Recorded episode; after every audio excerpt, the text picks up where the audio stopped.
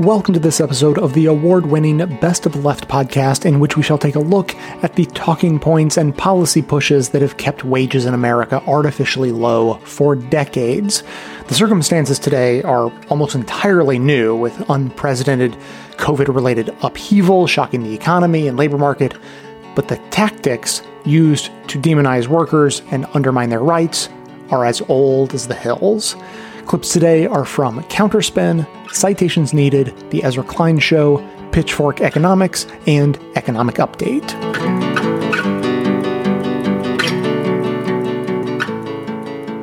Like I say, my beef with news media's frequent presentation of economics is that it's a dry, kind of analytical field where there's a right and a wrong, and everyone knows what it is, and it's just a question of how we get to it when really uh, there's there's visions involved you know? It's about how much you value people and how you create an idea of uh, what's acceptable for an economy around that vision of people you know? So i i, I just want to drop you right in to to this question that we're now talking about nobody wants to work. Let's let's start with just the data are there more people looking for jobs than can find them or is there a labor shortage? Because if I just pick up a newspaper, media are telling me both things. Sure. I think that it's fair to say that there's a labor shortage. What the real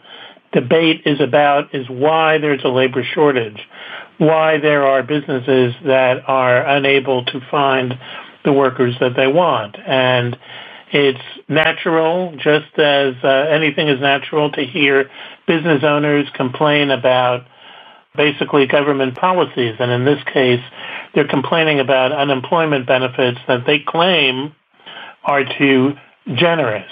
In fact, there's no data that supports that notion.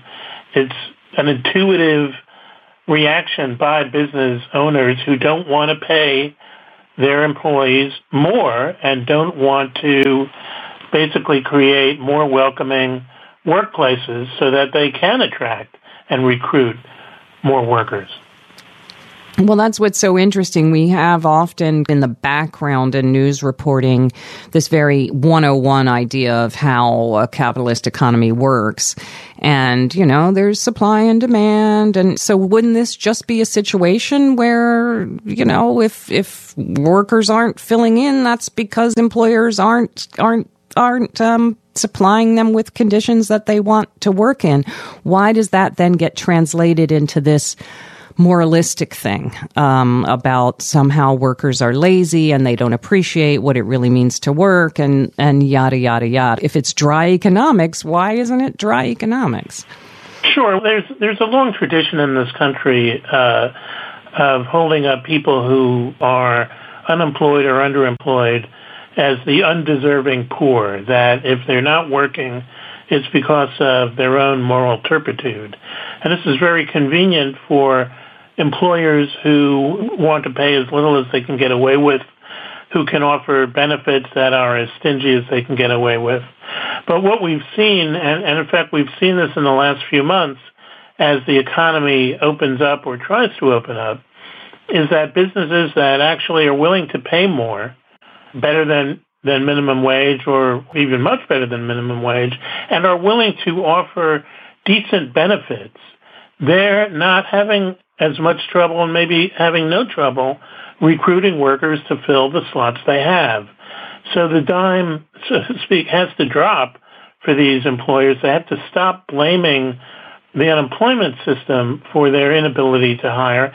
And of course, whenever I see these signs posted that say, sorry for the long lines or the low hours at our establishment, nobody wants to work, I think the subtext is nobody wants to work for me and it may be that prospective workers don't think they're going to be paid well enough. If they're in the restaurant and bar business, it's because they know that these jobs are really shaky that they can be fired uh, for, for no no excuse, and they're not going to be paid very well to put up with obnoxious managers and obnoxious customers.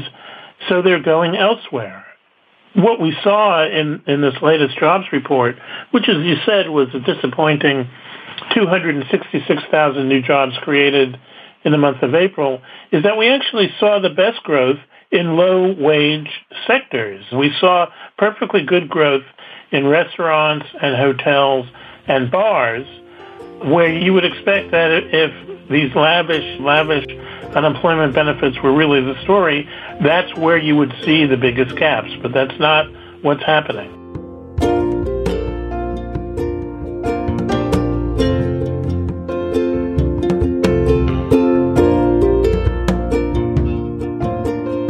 what did you see in terms of how these stories were framed in terms of what was being said this past year during the pandemic? Sure. Yeah. So um, there was uh, some evidence that there might have been some upward pressure on wages for restaurant workers right before the pandemic, which you know is necessary because their wages were so low. Minimum wages were going up in several jurisdictions, but of course, once the pandemic hit, all these restaurants just summarily laid off all their restaurant workers and everybody just accepts that it happened. They get unemployment, of course, or they should. But um, it's the complete opposite story from what we saw before. And there's much less concern about what's going to happen to the, all these people that now don't have jobs. And certainly the disastrous way that the US handled the pandemic just prolonged suffering for all these people. But also, we still have very high un- unemployment now, over a year after the pandemic started. And it's very hard to say that there's any sort of like sector wide shortage of workers.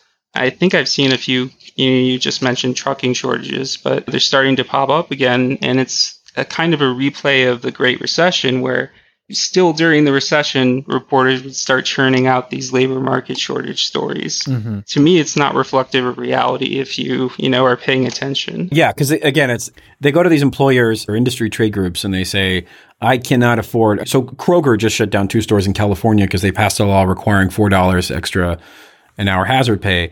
They said we can't afford it. They always say we can't afford it. They have some there's some chart they got some graph they have, and if the line goes over this, they shut everything down and they piss and moan and they have a, they have a capital strike. They love doing capital strikes because fuck it, they don't care. Walmart does this a lot.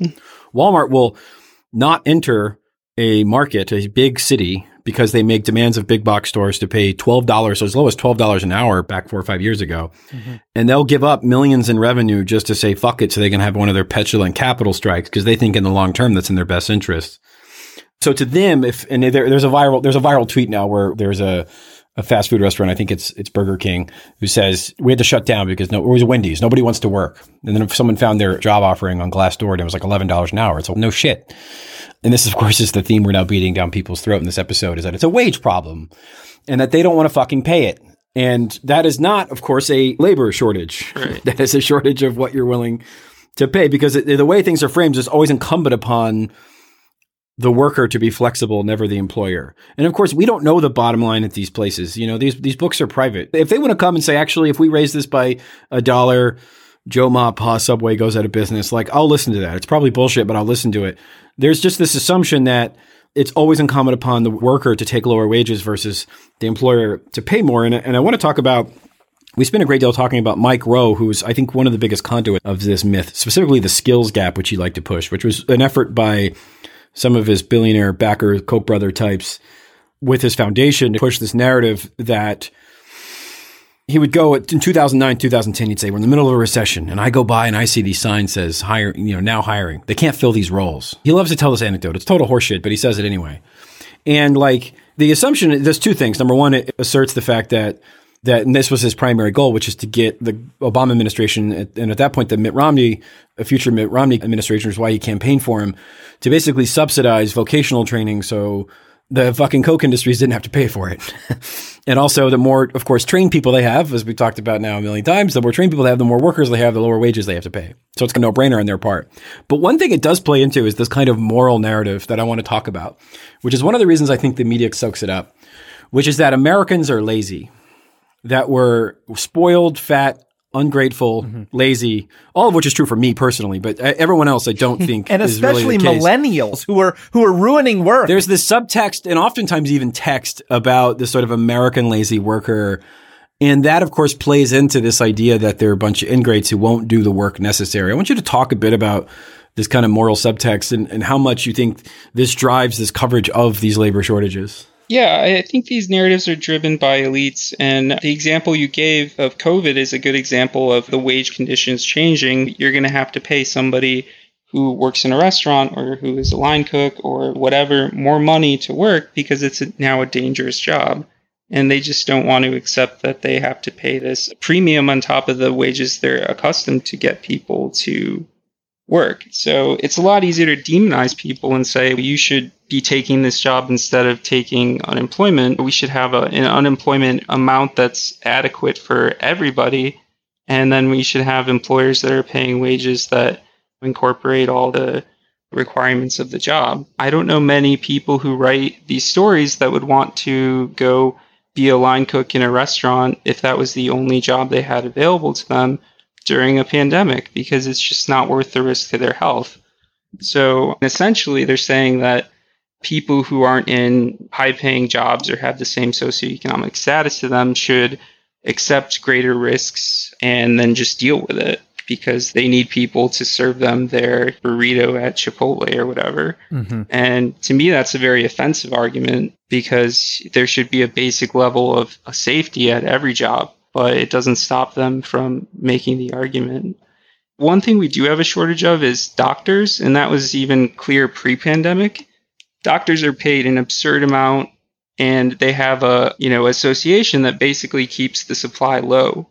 And I never hear people who are telling somebody to go to work at a restaurant for $5 an hour plus tips also to say that we need to increase the supply of doctors because they provide vital services and we need to pay them less. But it's the same issue, except there actually is a shortage of doctors. So there's this class solidarity.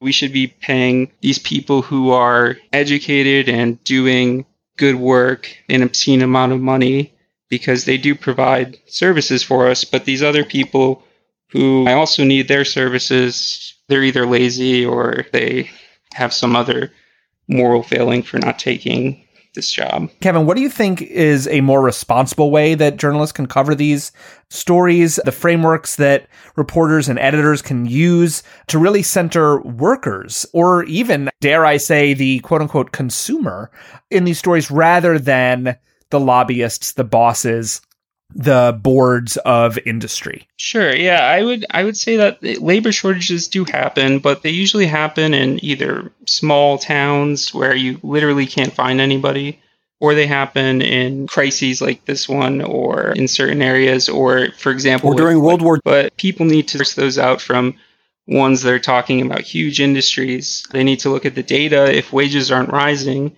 then there's probably not a, a labor shortage. And I think they need to understand the history, especially since this break in the 1970s, where we've seen productivity go up. So companies are getting more out of every worker, but wages have been stagnant, where unions have been decimated. And they need to put that into context because even if we are paying a lot for somebody to be a barista or other very valuable jobs that all of us rely on, it's not necessarily a bad thing. Workers need desperately need wages to go up because over the last 50 years or so, they've been relatively stagnant. So I think when you put that into context, you get a much more sympathetic story about employment in the US and workers in the US. And I think that's the necessary other side of this story that every sort of neutral reporter has to report on. If you don't have that viewpoint in your story, I don't think you're even trying to be objective about it.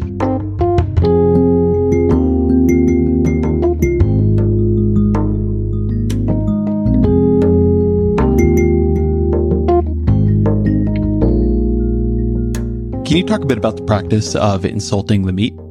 This is the other great egalitarian device in Ju/'hoan life. In the Ju/'hoan world, people don't place a great deal of store on material resources. Things are shared relatively easily and evenly. Um, demand sharing is not a cause of tension. But one thing in the Ju/'hoan world which is loved above all others is meat.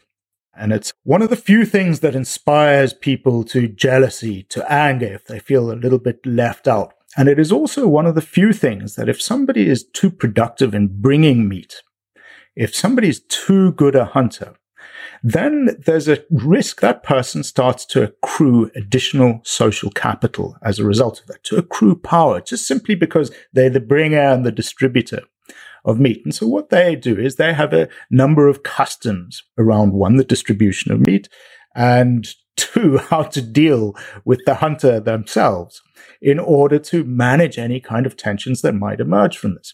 So when a hunter comes back with a kill, and in particular, if it's a spectacular kill, like something huge, like a giraffe or a eland bull, the hunter will not be praised in the way that we generally expect and imagine the hunter coming back with his trophy. Ha ha, everybody's going to get fed. Everybody's going to be wonderful. Pat me on the back and now I'm the hero for the night. Instead, the hunter is mocked and insulted. And it's done in a kind of light-hearted way, but also with a little bit of an edge. And the hunter, for his part, is expected to behave with great humility. And the kinds of insults that will be, everybody knows there it's a performance, a charade. Because if a giraffe shows up, it's a big piece of meat. No whole band's going to struggle to eat the thing over the course of a few days, but they'll still say, ah, this giraffe, ah, the meat smells like urine, ah, it's not enough to even feed my mother-in-law. And there insults come out again and again and again and again over the course of the consumption of this animal. And the reason they do this is to avoid the hunter accruing any unnecessary hierarchy, any unnecessary authority over others, and any socially destructive authority over others. There's, there's a wonderful quote again by Richard Lee where man describes the basis behind the practices. We use it to cool young men's hearts. And in this way, successful hunters were in effect encouraged or discouraged from hunting excessively. Now, bizarrely, because in hunter-gatherer bands everybody liked me, you wanted to discourage the good hunters from hunting too much. Um, but at the same time, you didn't want the incompetent ones going out or the elderly going out and being unsuccessful all the time. So they had other methods of actually distributing the responsibility for that meat. So technically, the owner of an animal that was killed was actually not the person who killed the animal and brought it home, the one who effectively did the hard work, but actually the person who made the arrow. And as a result, that meant that in Ju/'hoan communities, the elderly, the club footed, and all the rest could occasionally claim to own an animal themselves and have the added burden of responsibility of distributing the meat and enduring insults. So this falls on our ears, my ears, very strangely right? It defies almost everything you would think about motivation and how you get people to do difficult tasks and uh, excel at them. So in this world where you're a hunter and you bring down a giraffe and then you come back and everybody insults you and somebody else gets to distribute the meat because it was their arrow and not yours. Why be a hunter? What is the implicit theory of motivation to do things that are valuable for society but scarce in their skill set within these groups. This is one of the wonderful things about looking at the idea of work as we go into our deep history and actually even beyond the Ju/'hoansi into our evolutionary history. It's pretty clear that we have evolved to love work in a very basic sense. We have evolved to become these extremely purposeful, focused species with this extraordinary array of skills and flexible devices from our hands to our incredibly plastic brains that in a sense need to be fed. There's a reason why when we are stuck in solitary confinement in prison for something, that boredom eats us up. It's because we can't basically apply these extraordinary skills we've evolved to have. And people get extraordinary pleasure out of doing work. And it can often be different kinds of pleasure. Now, in the Ju/'hoan case, let's take the example of hunting. Hunting is extraordinarily fulfilling work. It is very satisfying. It engages your mind. It engages your intellect. It engages years of acquired and accumulated skill. It engages your intuition. It engages your physical strength. It engages your stamina and it engages you emotionally because you have this huge empathetic connection with the animals that you're pursuing. It is deeply and profoundly satisfying. And in the end, it turns into meat in your belly. It fulfills you quite physically at the end as well. There was one Ju/'hoan hunter put it to me, he was like, he said at the end, hunting makes my heart happy, my legs heavy, and my belly full. It is profoundly satisfying work. And it's obviously part of our evolutionary heritage, this ability to work efficiently and to apply our skills to acquiring the food, first of all, that we need, because that is the primary job of life to get the food and energy into our bodies in order to grow and reproduce. And then when we have surplus energy, we clearly use those same skills that have empowered us to be such versatile, flexible hunters, foragers, understanders of an environment. We apply those skills to many other things like creating music, creating art, telling stories, and so on. And this is work is very much part of who we are. And when we are deprived of the ability to work, we are miserable, we are listless, we are bored, we are uncomfortable, and in many senses, life is not worth living.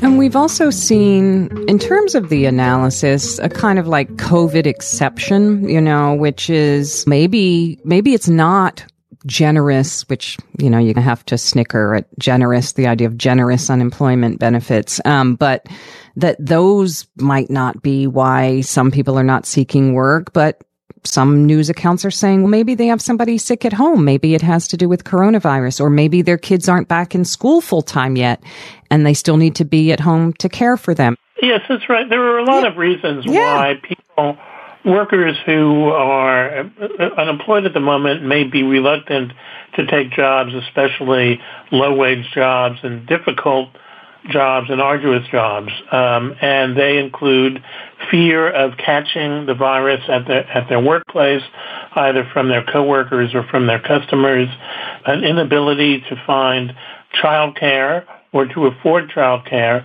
we're still in a stage where not all schools are open. I think there are more more students that are still learning remotely than there are going to class.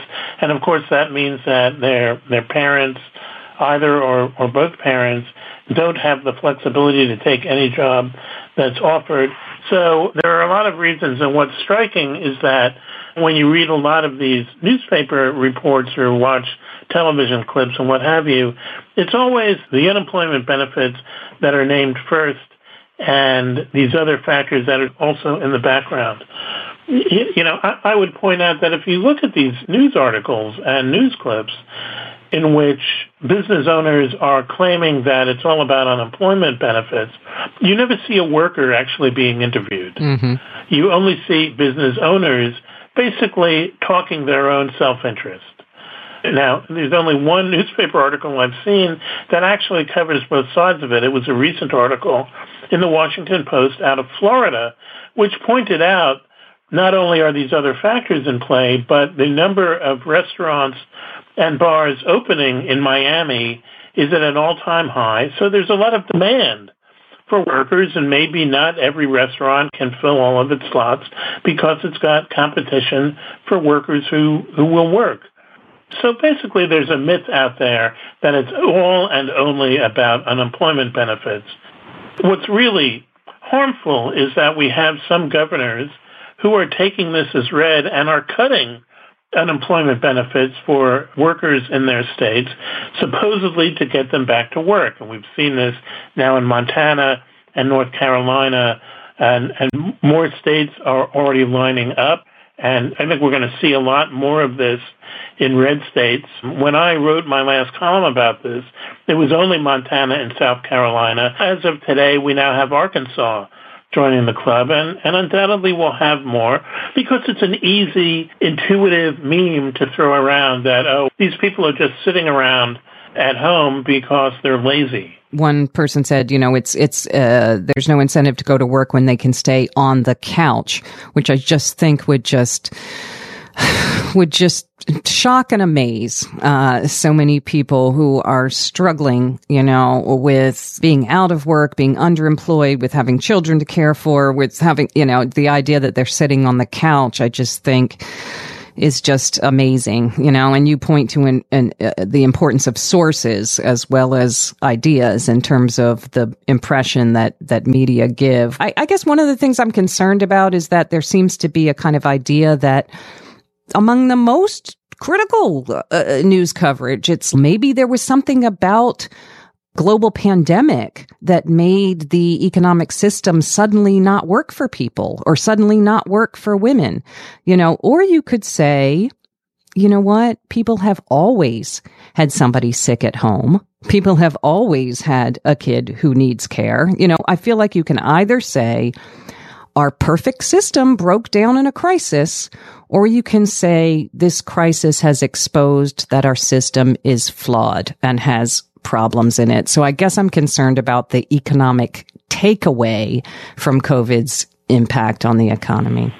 Sure. What we've seen from the very beginning of this pandemic and the very beginning of the shutdowns and the lockdowns is that the United States, in terms of how it treats its its workers, particularly its frontline workers, the essential workers, as we keep hearing them labeled, is that the safety net for the working class is far inferior to the safety net that we see in European countries and Asian countries.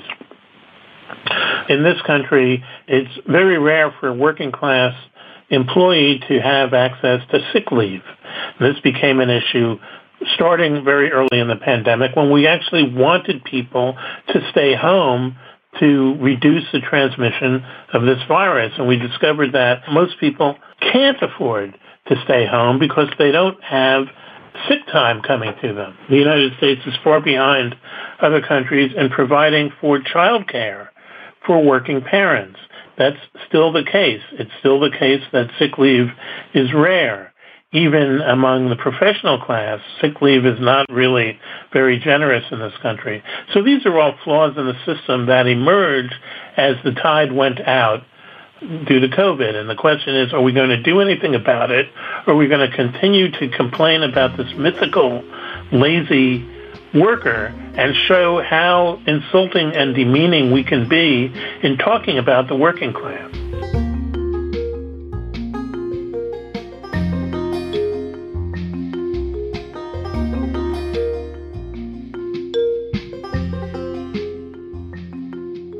Yeah, let's start at the top with what are the policies that have had the biggest effect? The sort of three biggies um, are one is what I would call the sort of either the intentional engineering or the toleration of excess unemployment for most of the past 40 years. And that comes in two variants. One variant is the economy gets into a recession and policymakers are just way too they don't try hard enough to get us out of it, don't try hard enough to get us to sort of full recovery. I think that's the really good description of what happened over the past, you know, 12 years after the Great Recession. Just sort of no urgency at all in trying to use fiscal policy to, to get the economy back where it was. I think in an earlier period, the real culprit was the Federal Reserve. Basically, they would see a recovery start to happen, unemployment would start to fall, and then in the name of fighting inflation, but often like a completely phantom inflation and inflation in their models, but one that had not appeared in the real world yet, they would engineer by raising interest rates higher unemployment to really sort of sap workers' bargaining power in the labor market. So that engineering and toleration of excess uh, unemployment, that, that's a really big one. Second really big one is just the all out assault on workers' right to bargain collectively and to form unions um, that has happened over that period, leading to a much smaller share of workers who are in unions. And this has two effects, obviously. One is people who are once in a union and now aren't, so they no longer get that union wage premium mechanically. But then also just big sectors of the economy that once had their wages influenced by the unionized part of the sector um, so you had a bunch of non-union workers who actually lost out because their sector was no longer unionized. There's no longer that threat effect on their own employers. Even if they were never union, maybe they always had to pay slightly better wages. So that sort of deunionization uh, effect is another biggie.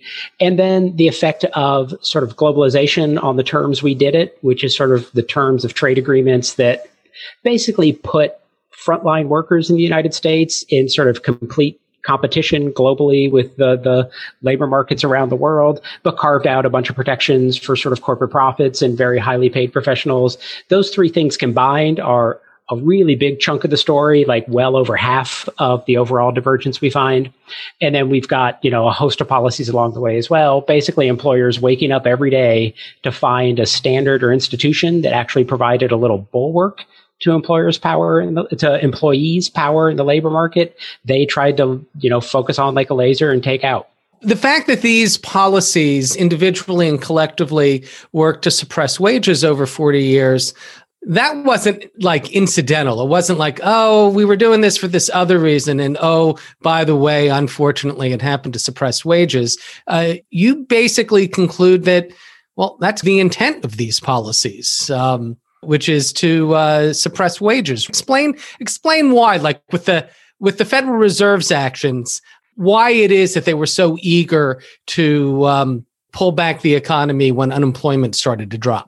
Yeah, we're pretty confident in the intent here for a couple of reasons. I mean, one, like on on the easy issues, like the fact that the minimum wage was just throttled for almost decades at a time as inflation just battered its purchasing power, or the assault on unions. There's obviously a group of employers who just make higher profits because minimum wages are lower or they don't have to deal with the unionized workforce. I think the the slight puzzle is why did many sort of all the way even on the center left, why were they okay with some of these policies? And I think even in that case, like the predicted distributional effect of these changes was never in dispute or in doubt. Like you lower the minimum wage, low wage workers do worse. You, you block the ability to form unions, unionized workers and the people who work in those sectors, they're going to make less. The claim was always that, you know, there's, yes, there's going to be some regressive distributional outcome, but these are frictions that keep the economy from operating more efficiently. And as these frictions are removed, aggregate growth is going to leap forward so much that people are actually going to be better off. Like their relative slice of the pie might shrink, but their overall amount of the pie will grow because of this aggregate growth. And in that case, they've just failed miserably. We've actually had slower growth at the same time. We've had a lot less equal growth. I think the case of the Federal Reserve is the the one that doesn't fit this perfectly. Like I think um, it's the one policy where I think you could quibble a little bit with the intent, but I, I think the dynamic is still there. Everybody knows that all else equal, low unemployment is good.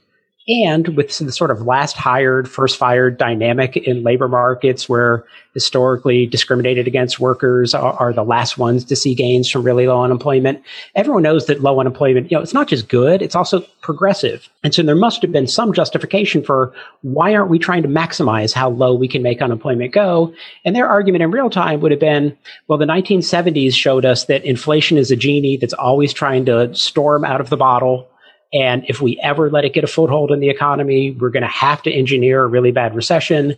So we have to keep unemployment, you know, at this pretty high level all the time to keep that, that inflation genie in the bottle. But I think it fits in the overall rubric of all of them. It's yes, this is bad for some workers, but it's going to be good because it's going to unleash overall growth.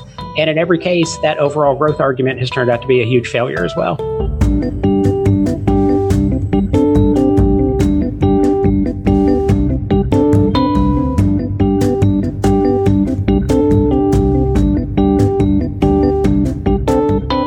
COVID laid bare a number of conflicts, hypocrisies, and frank inequities that normal times and corporate media kept hidden from some. Perhaps most depressing, the pandemic saw media openly suggesting that some workers could be both essential and expendable. Some faceless thing called the economy could demand that people return to work, but would not be responsible for protecting their lives and their health when they did. Other countries were guaranteeing wages while encouraging workers to stay home to protect their lives and those of others, but avert your eyes from those examples. Those models are not for us. In the U.S., the economy simply had to restart though it necessarily meant picking sides in a battle that one New York Times headline described as lives versus livelihoods. A moral trade-off, the paper called it. Well, important to maintaining the idea that such a trade-off is necessary is obscuring, erasing, and denigrating other economic models. Jaisal Noor has been looking at co-op businesses, specifically during the pandemic. He's senior reporter at the Real News Network, and he joins us now by phone from Baltimore. Welcome to Counterspin, Jaisal Noor. It's great to be back. Corporate media report the crises of corporate capitalism as flawed and yet still the only game in town. They allow debate, but only up to a point. When you start asking questions about the structure. And that's why it's so valuable to dig into other structures that exist. Co-ops are facts on the ground. You can't say, well, if the workers were the owners, they would be lazy because there are real world examples. So I just wanted to start you off by saying, what did you learn from this project on co-op workers? And specifically, what did those workers tell you about their pandemic experience? Yeah, and I, I really appreciate the invitation to have this important conversation because a lot of what I ended up doing was media analysis in this project because before I started this project, I was reporting on how other businesses and institutions dealt with the pandemic. And you're absolutely right. What workers were told, what the public was told was that there is this choice. You can keep the economy going or you can keep people safe. You can't do both. So that's one of the reasons I wanted to look at how worker cooperatives respond to the pandemic. They've been around for decades and fundamentally they work within the capitalist system, but their top priority is in profit. So they are businesses. They are for-profit businesses. They are seeking to make a profit.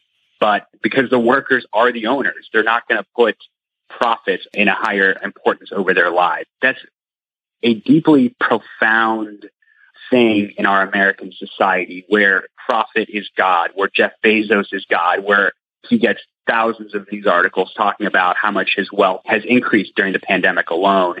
And very few people are asking, what cost does that come with? What, what social cost does it come with to have this massive concentration of not only wealth and power?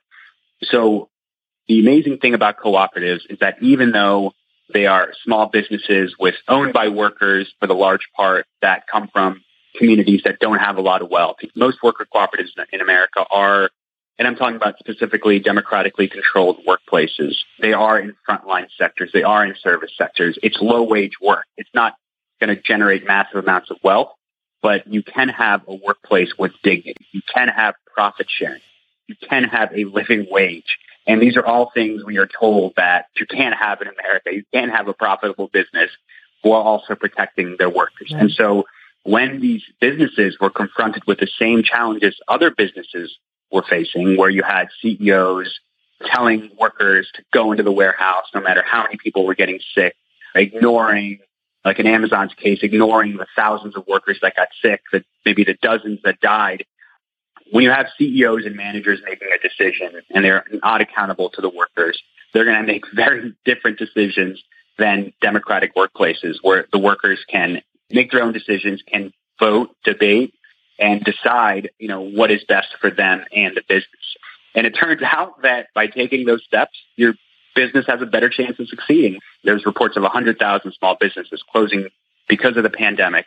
And according to the figures and the numbers we have so far, what we know, worker cooperatives fared much, much better. There was 60 worker cooperatives that work with a loan fund called Seed Commons and none of them closed permanently due to the pandemic. The worker owners at these cooperatives were able to work together. They still face challenges. Many of them had to close temporarily or had to pivot their business models, but they were able to stay open. They were less likely to lay off their workers and they prioritized public safety, their workers' safety, and keeping their businesses sustainable. The whole goes to say that basically what you raised, this lie that we've been taught that it's profits and nothing else matters is wrong. Even in our current society, even with this inequality, we can have successful businesses that exist that pay a living wage and that can treat their workers with the respect they deserve. And, and, and as you mentioned, these are the heroes. These are frontline workers that were there were there placards and billboards made for, you know, created to honor them, quote unquote, while they were still being given substandard wages not given PPE, not given sick leave. And these are all things that worker co-ops provide. Let me just say, I think part of the story that media tell is that it's business owners versus workers. And yet I've spoken to numerous business owners and small business owners who aren't about that, as you're just saying, and who recognize that if their workers can buy food and buy clothing for their kids, they're more likely to stay at the job. It's all very simple if you just think about it. And yet we're overcome with a narrative about a conflict between profitability and workers' lives that doesn't really exist. So in other words, it's part of about who people listen. It's part of about who gets to speak in the media. So I guess I just want to ask you as a media person, as well as a person who's been researching co-ops, what would be the translation? What could journalists do that would lift up this model that would complicate the narratives that major news media are telling about the economy, what would the intervention of actually knowing about cooperative businesses, what could that do? So on a very simple level, one thing I was struck by when there was reports all across the country, I was looking at newscasts from local TV stations where they were talking about this worker shortage. And all the people they interviewed, and I watched dozens of these broadcasts, almost every single person they interviewed was a business owner, in some cases, small business owner. You can talk to workers. You can talk to people that don't want to work for low wages and put their lives on the line for minimum wage and no benefits. On a simple level, talk to workers. And if small businesses or restaurants are facing challenges in hiring workers at this current time, find a local worker cooperative in your area or any business that pays a living wage that has benefits that has some type of profit sharing or democratic control of their workplace. Are they facing the same challenges? If not, then maybe you're onto something. What the workers told me is that it doesn't feel like a job in the traditional sense when someone is a master over you, over your, your work, right. when you are your own boss, when you get to create the job, you get to create the working conditions, and you get a share of the profit at the end of the day. That's something that most jobs won't offer. And I think the biggest part of that is just bosses being unwilling to give over control and thinking they know what's best for their workers, what's best for their business. And cooperatives prove that the people that are actually doing the work that the bosses and CEOs are profiting from, they actually know a little bit about what it takes to run this business. And having a say and having power can be transformative. Yeah, so talk to workers, talk to worker owners, talk to people in cooperatives and see if, if their perspective is different than what CEOs are telling them.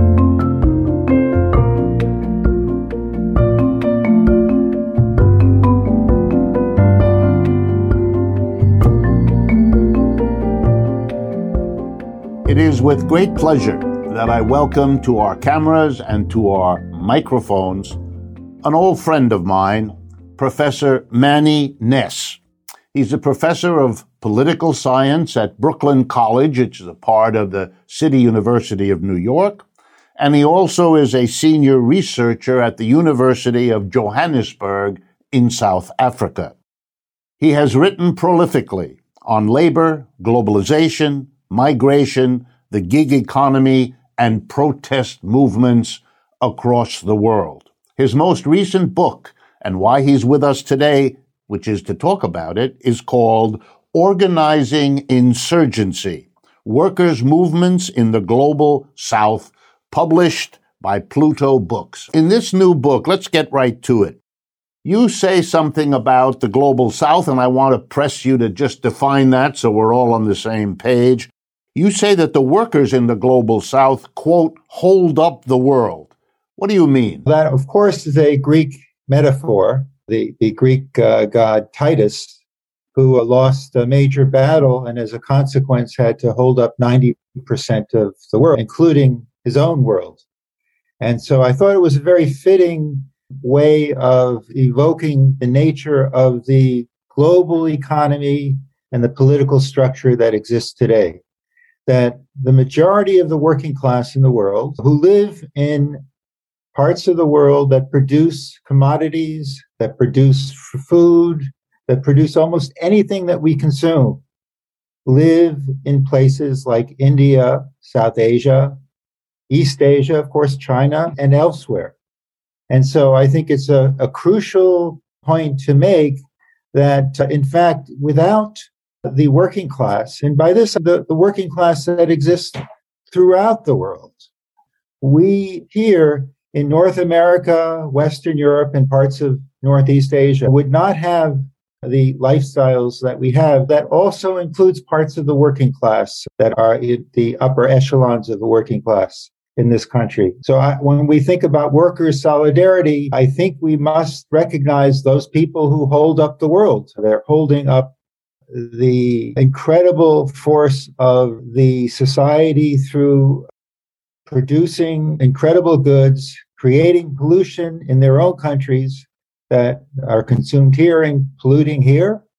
And they're crucial, but yet they are, in fact, important to recognize in terms of changing the world toward socialism, which is something that I think we have to fight for. Tell me, you, you title your book Insurgency. Is it a reasonable inference to draw that you believe and your research shows that the workers of the global south, whom you've just described, are in a state that we can call insurgency? And if you think that, tell us what that really means in terms of what you found. Rick, absolutely. In my view, workers are always in a state of motion, whether it is resisting the boss, whether it is organizing into a union or trying to, whether uh, it's organizing into a protest and a social movement.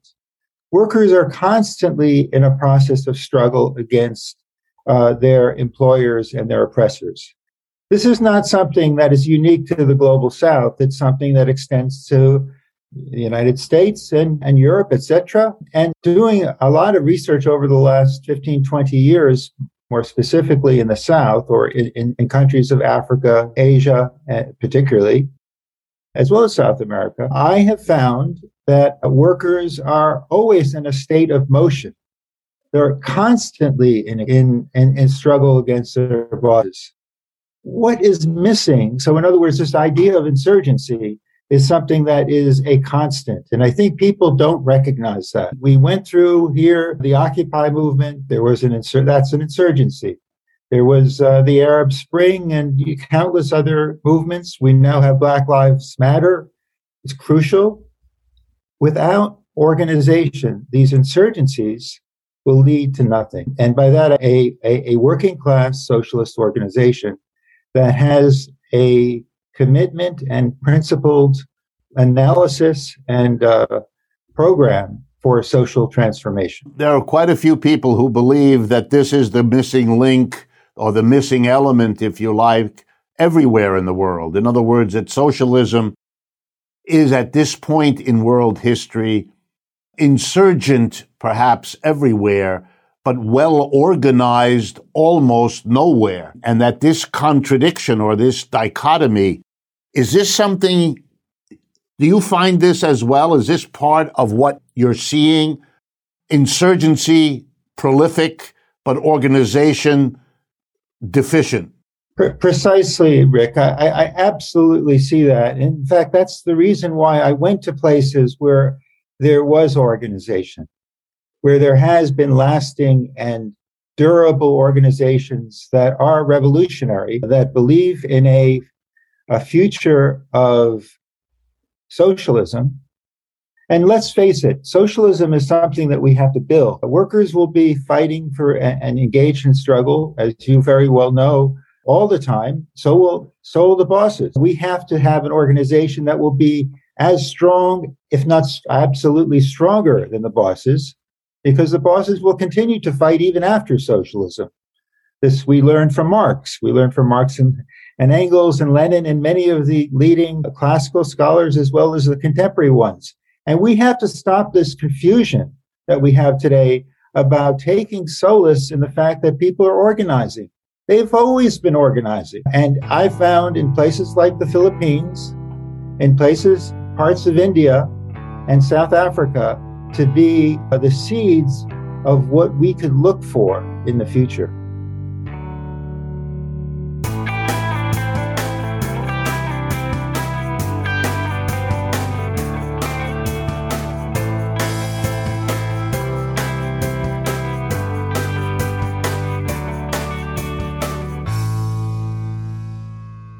We've just heard clips today starting with Counterspin in two parts discussing the insidious talking point of the undeserving poor. Citations needed explain that labor shortages are almost always more accurately described as wage shortages. The Ezra Klein Show looked to anthropology to understand humans' deep connection to and need for meaningful work. Pitchfork Economics explained the policies that have been intentionally keeping wages low for decades. Counterspin looked at how co ops responded to the pandemic when the workers themselves were in charge of deciding how to manage the crisis. And Economic Update with Richard Wolff pivoted to a global perspective on how the global south has had their wages suppressed in much the same way that the working class in America has. That's what everyone heard, but members also heard bonus clips from Citations Needed, continuing their discussion on how the suppression of wages and demands to repeal regulations are only there to boost profits. Pitchfork Economics zeroed in specifically on the refusal to raise the minimum wage in the US to see the impact it's had on keeping wages low. And the Ezra Klein show discussed more about how humans have adjusted to a labor intensive lifestyle in the wake of the advent of agriculture. To hear that and all of our bonus content delivered seamlessly into your podcast feed, sign up to support the show at bestofleft.com slash support or request a financial hardship membership because we don't make a lack of funds a barrier to hearing more information. Every request is granted, no questions asked. And now, we'll hear from you.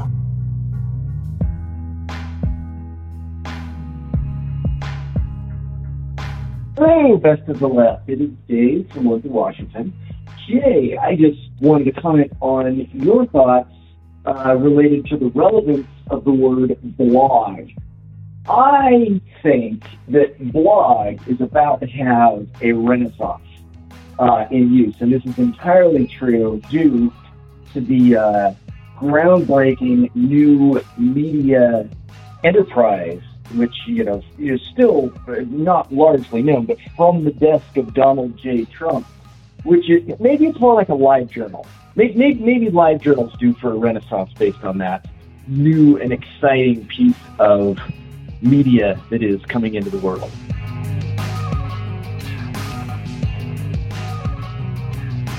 Hi, Jay. This is Bud from uh, Idaho.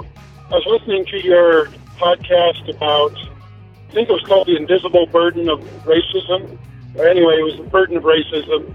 And uh, the two women who were talking about their names stuck out quite a bit to me. I go by Bud. Uh, my name is Walter, which is not not hard to figure out.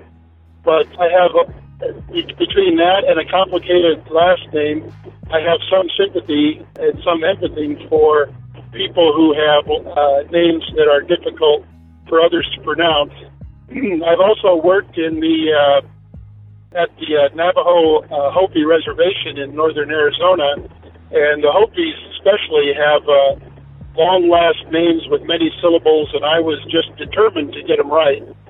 So the idea that the women felt burdened because other people had difficulties pronouncing their name, I get that. I get that, but I also find that making an effort, a good faith and successful, preferably uh, successful effort to uh, pronounce somebody's name correctly is a way of uh, respecting them.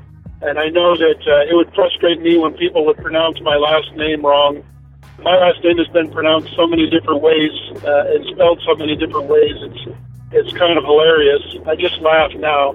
After 63 years, I'm starting to get used to it. But like I said, I, I do sympathize, uh, and I I found their conversation a little bit frustrating because I thought it was a, a sign of respect to make an effort to pronounce somebody's name correctly, and now I hear that uh, it puts a burden on them. So it, it kind of leaves me at. Uh,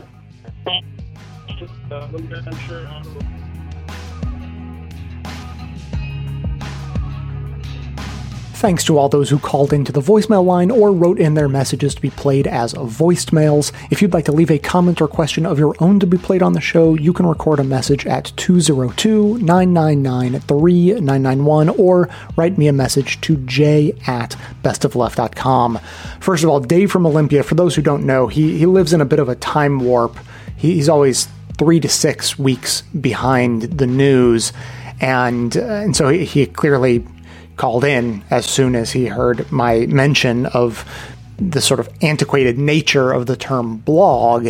And all I can say is, boy, is he going to be heartbroken when he hears the next episode and learns that I made the same reference to Donald Trump's blog in the context of the fact that it's already been shut down. So if you um, if you want to send your condolences to to Dave to help uh, cushion that blow, he'll receive them in three to six weeks. Bud, uh, we also heard from talking about difficult names or names that people in society generally perceive to be difficult.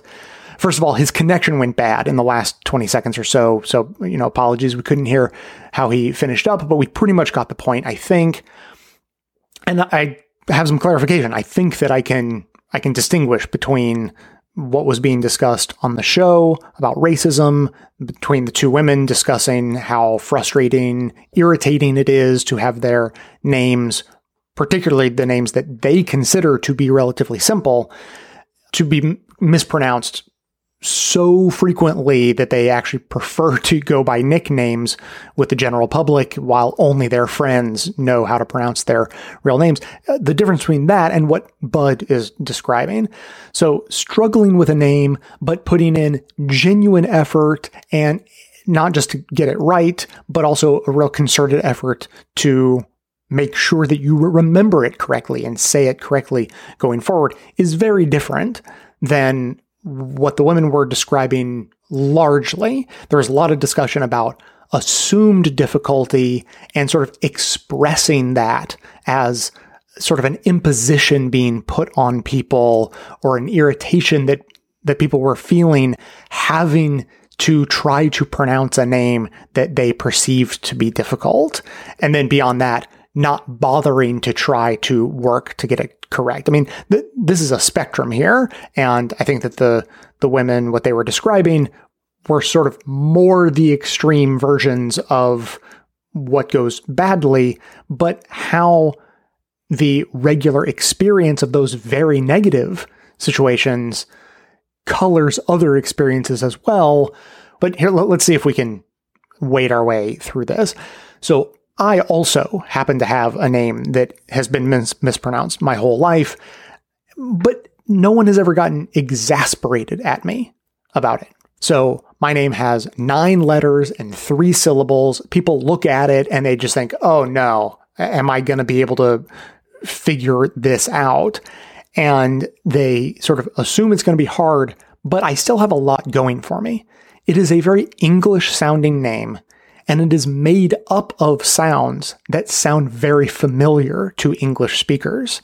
So it doesn't obviously sound foreign. So it's long, but it just doesn't sound foreign. And that hits people in a different way, I think. So when people get that sort of instant frustration about hard names that are not only hard, but also sound foreign, there is an element of racism or culturism that plays into that. And so that ratchets up the whole dynamic, you know? So I have no doubt that most people who have the experience being discussed by those two women on the show would agree with Bud's general idea that if a person not only makes a good faith effort to pronounce their name, but does it in a way that doesn't show irritation or frustration, and after learning the correct pronunciation, really makes the effort to say it correctly, then it would be seen as a sign of respect. I do think that most people would agree with that. I have no doubt that Bud got a good response from the native people on the reservation as he described.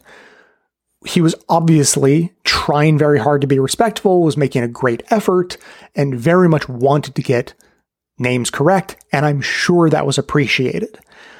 The problem is that the vast majority of people don't do that, which makes it natural for the expectations of a person with a so called difficult name to be low and for their irritation level to be high when having one's name frequently mispronounced. And this is what I think is most important because Bud expressed frustration in hearing that clip. And this is what's important. The irritation that people have because their expectations are low and their frustration levels are high, that needs to be okay with us. If we, people like Bud and I, white dudes, if we make a good faith effort to get a name correct that is difficult to us, and we're attempting to be respectful, but the response we get is of irritation, we shouldn't take that personally. And we should absolutely be understanding about that and be okay with it. In that situation, people who look like me are very likely to have a minor meltdown and a sort of Darvo effect where they would deny that they intended offense, probably actually attack the person for getting angry, and then play the victim because they were treated so badly. Uh, hey, I was just trying to be nice and now you're getting mad at me. Like, screw you. I guess I won't bother trying to learn your name. That is what people who look like me very often do. So if you pronounce someone's name wrong and they get irritated, it is much better to be understanding, apologize, and acknowledge that that must happen to them all the time and be quite frustrating. Then assure them that you would very much like to get it right. But that's the kind of reaction that a person could only reasonably be expected to have if they had an understanding of this other person's lived experience, that they must very often deal with people mispronouncing their names and that that would be frustrating for them. And so gaining that kind of understanding is exactly why I played that clip on the show. And it is with that knowledge that we can know to react differently than we otherwise might. As always, keep the comments coming in at 202-999-3991 or by emailing me to j at bestofleft.com. That is going to be it for today. Thanks to everyone for listening. Thanks to Dion Clark and Aaron Clayton for their research work for the show and their participation in our bonus episodes. Thanks to the monosyllabic transcriptionist trio Ben, Ken, and Scott for their volunteer work helping put our transcripts together. Thanks to Amanda Hoffman for all of her work on our social media outlets, activism segments, graphic design webmastering, and bonus show co-hosting.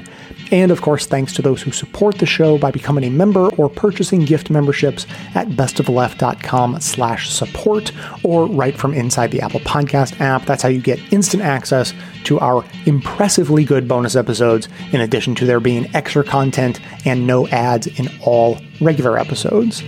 For details on the show itself, including links to the sources and music used in this and every episode, all that information can always be found in the show notes on our website and likely right on the device you're using to listen.